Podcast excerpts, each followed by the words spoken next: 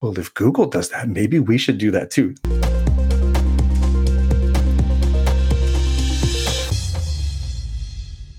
Imagine if, uh, you know, you're an engineering team and they come to you and say, you know what, I need to transport people really quickly from, you know, one coast to the other coast of the country.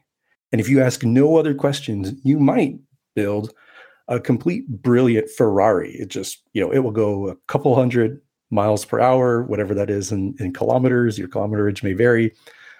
And then you'll be really excited. You spent all this money, you built this, this beautiful candy apple red Ferrari, and you show it to the business person. They say, wow, yeah, so that can move people, you know, people really fast, two hundred miles an hour.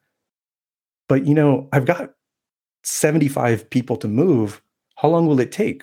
As your two-seater Ferrari goes back and forth across the coast, it will take way too long, and they get very upset. Whereas had you realized that when they say, we need to move people from A to Z very quickly, if you would ask, well, what's the quantity and scale of people? And they said seventy-five, you would have made a bus that drives, you know, sixty miles an hour tops, but will fit seventy-five to one hundred people, and just slowly but surely get across the country in a much, you know, quicker time than the Ferrari shuttling back and forth as high performance as it was.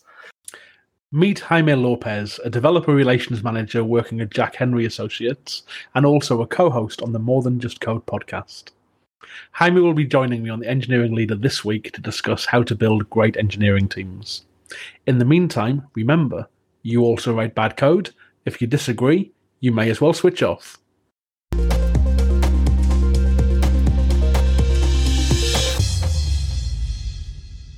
My name is Steve Westgarth, and this is The Engineering Leader.